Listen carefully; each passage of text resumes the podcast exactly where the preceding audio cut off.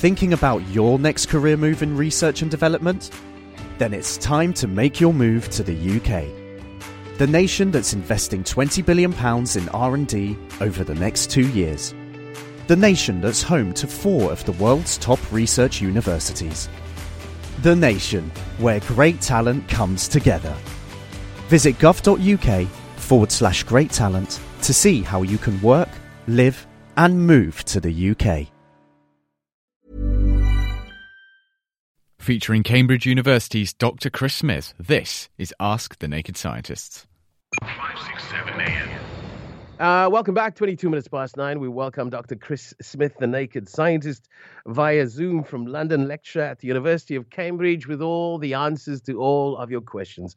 Welcome, Chris. Great to have you back. Good morning.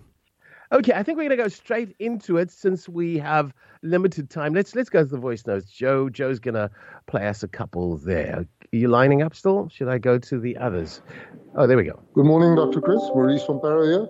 I'm sitting chilling on the beach the other day looking at the seagulls, and I thought, little guy, how far out of from the coast do you guys actually fly? Uh, I believe uh, uh, seagulls only fly to a certain distance. Um, do you perhaps know what the distance is? In a word, in a word, no. I don't know what the distance that the seagulls will fly offshore is. Some seabirds, of course, make huge journeys, and albatrosses can be seen miles from miles from anywhere. But seagulls, I don't know the answer. So if there are any budding ornithologists who can help us out with where seagulls regard as their home range and how far they will they will dare to tread or fly from the coast, that would be useful to know. Okay, thank you for that question. Let's go to another voice note. Good morning. I have a question for Dr. Chris Smith, please. Um, my question is around temperature. So my understanding of heat is that it is what we experience as heat is just the vibration of molecules. So molecules vibrating and knocking into each other a lot, that is what we experience as heat. And heat transference is the air molecules are vibrating, which vibrates the molecules of your skin, and that's how heat gets transferred. So, how then does the sun transfer heat to the earth? Because I know there are molecules in space, but very, very few. So, how does that? And I know the sun's very hot, but I still don't quite get how the sun transfers to the earth. I look forward to the answer. Thank you. Righto. Well, when we sit down in our physics classes, we learn that there are three ways in which heat is transferred conduction, which exactly as you say, is where I have a particle, say it's in a blob of water or it's in a metal bar, and the particle is vibrating, and the more energy it has because it's hotter, the harder it shakes around, and it bashes into the particles next door, and that makes them shake around, which bashes into the particles next door and makes them shake around, like in Newton's cradle, and that's how energy, the vibration in the particles, is transferred through the material. The second one is convection heat rises. So you can transfer heat from an area of lots of heat to lower amounts of heat because the heat will rise because it changes the density of, say, the gas. So if we warm up some air, the particles are moving faster, they're shaking around harder, they're hotter, so they actually spend more time further apart. And if they spend more time further apart, they're less dense, and less dense things float on more dense things, so the hot air rises and the cold air sinks. So that's another way. The third and crucial way to answer your question is radiation. So when the sun is actually producing heat, yes, the material in the sun is shaking around and producing a lot of energy. On the surface, it's about 5,000 degrees. In the middle, it's millions of degrees. But between the sun and us is largely empty space. There are very few atoms there. So that you can't use conduction or convection to get the heat from the sun, but it's getting here. And that's because the sun is emitting light. The particles are so energized in the sun that they are spitting out photons, packets of light, and packets of light, photons, are electromagnetic radiation, radio waves, microwaves, X rays, visible light, gamma rays. These are all kinds of electromagnetic radiation, and the sun puts out a broad swathe of, of some of these. And they don't need a medium to transfer through. They come through space because when you have an electromagnetic wave, you've got a changing electrical field this electrical field then causes a changing magnetic field, and if you have a changing magnetic field, you get a changing electrical field. And so it propagates without any further assistance over vast distances. And then when it hits the Earth, it interacts with matter on the Earth, and because light has momentum, it will impart that energy to the thing it hits and make that thing move or vibrate. And hey presto, you have heat transfer. A medical question. Um, what is the status of malaria vaccine rollout in Africa? What countries have made it available? My three year old grandson is going to Ghana and his parents for two years. And what special precautions should one take? There are two vaccines which have been worked up for malaria protection, and their aim is to try to bring down the death toll from malaria from about the three quarters of a million people who die every year, 70% of them children, the, they work by priming the immune system against a crucial part of the outer coat of the malaria parasite, which is a parasite transferred by or transmitted by mosquitoes that lives in red blood cells. And depending upon which type of malaria, there are four different common types of human malaria, it has a blood phase which can also involve a liver phase. And this stops that the that parasite getting between these different phases and completing its life cycle. So it can get into the body, but it can't grow if you've been vaccinated. And the, the vaccine results are really very good.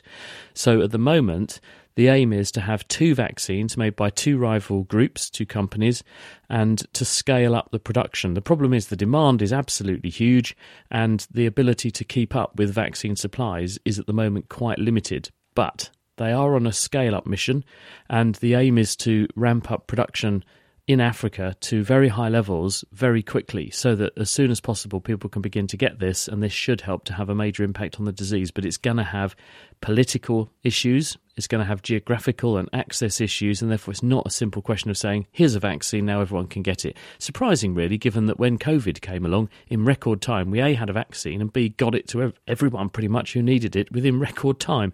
But for this one seems to be taking a bit longer. Okay, we got a bit of a preoccupation about about temperatures today. I think it's got something to do with the fact that we we're going to have a, 20, a 36 degree day today. Um, one question in why does hot weather make your muscles more tired? That's from Marion in Sunningdale. Somebody else says, what's the maximum temperature a human can survive and for how long? Well, muscles first probably the reason you feel achy and more fatigued is because when you are very hot, the way the body controls heat, because we are homeothermic, we have to maintain a steady state body temperature to be healthy. We can't have ra- radical departures of our body temperature over a big range because our enzymes don't work properly and therefore our metabolism wouldn't work properly and we wouldn't live very long. So the body has to invest considerable effort in holding our temperature over a set point, a very narrow range, which it can vary because when we get a fever, of course, you can elevate your body temperature a bit.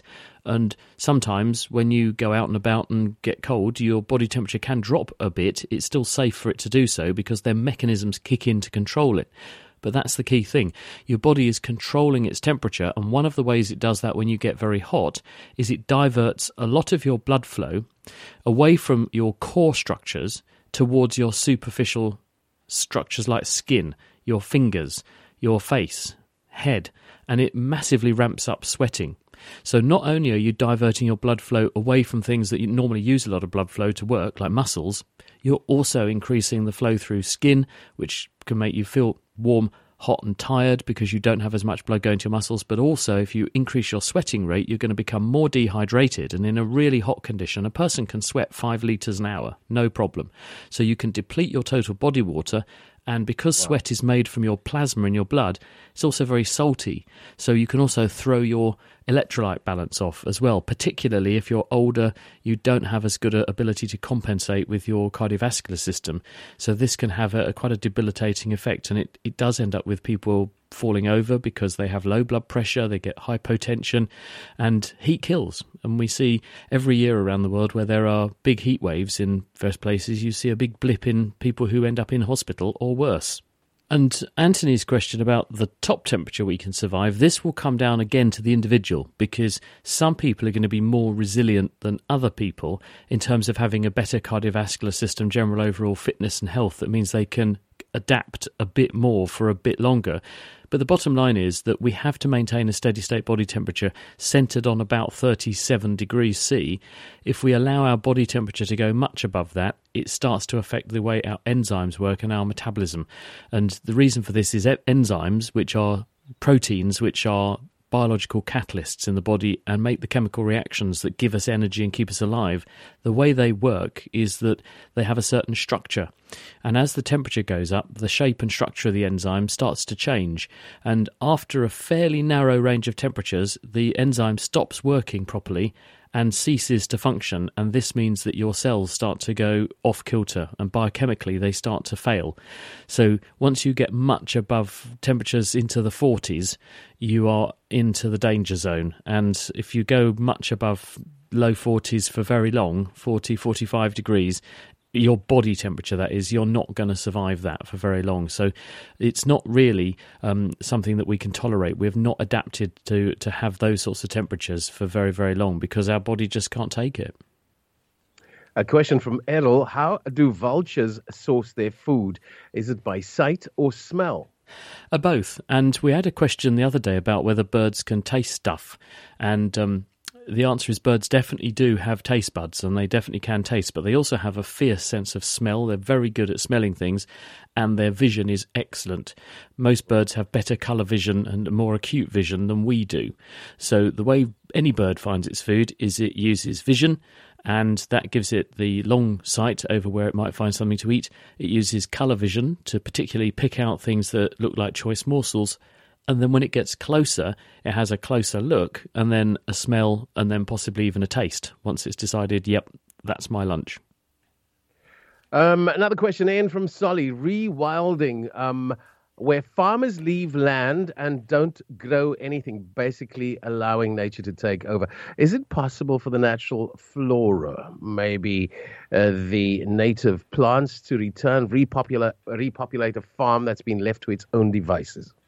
Not always. And the reason for this is that the ecosystem is a dense spider web of interconnections. Everything is connected to everything else. People often ask us on this program, why don't we just get rid of mosquitoes? Because they're a real pain and they're the most dangerous animal on earth. The problem is that everything is something else's lunch. And if you remove things from the ecosystem, that cobweb, it's a bit like chopping some of the strands, it goes out of shape.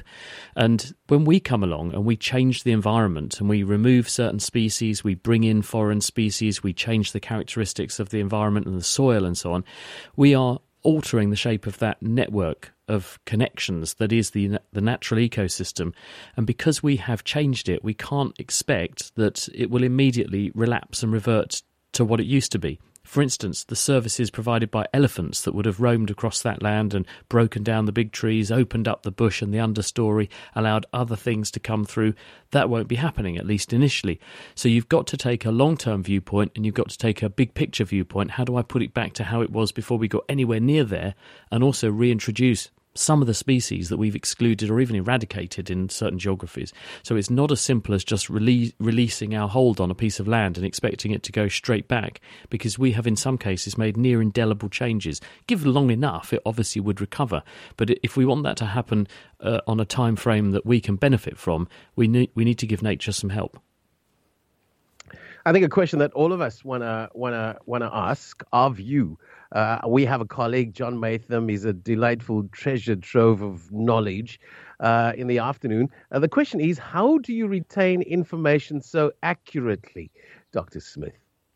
Well, um, I've now been doing The Naked Scientist, not just here. I mean, it's 15 years since we started uh, doing these programs, almost 16 actually, in South Africa. But I started making science radio programs in 1999, and my first programs I made myself from the year 2000. So we're almost a, a, a, sort of quarter of a century of doing this. And over that time, I've interviewed, I totted it up the other day, something like five or 6,000 scientists and researchers.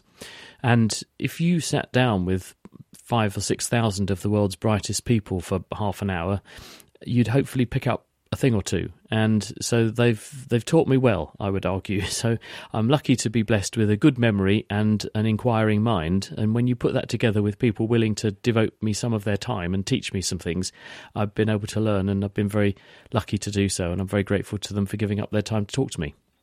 I think the question is are some people better wired to retain that information than others? I think it's motivation, in my case, as much as anything. It's wanting to know, it's having that thirst for knowledge and that light bulb moment that you often talk about, Clarence. When you come across an answer to something and it chimes with something you'd always wondered about, it gives this big surge of the chemical dopamine in your brain, a pleasure chemical, which makes you feel very good about having learned that thing. And if you have a good feeling, you tend to remember a good feeling. And if there's a fact attached to it, you remember that too. So I think it's because I have this strong thirst for knowledge and understanding, and I love doing that. And then I get to share that knowledge with other people, and that reinforces it. That helps me to stay current and also to remember all these things. There's an implication here. You, you're suggesting that, that we're not stupid, that there isn't such a thing as stupidity.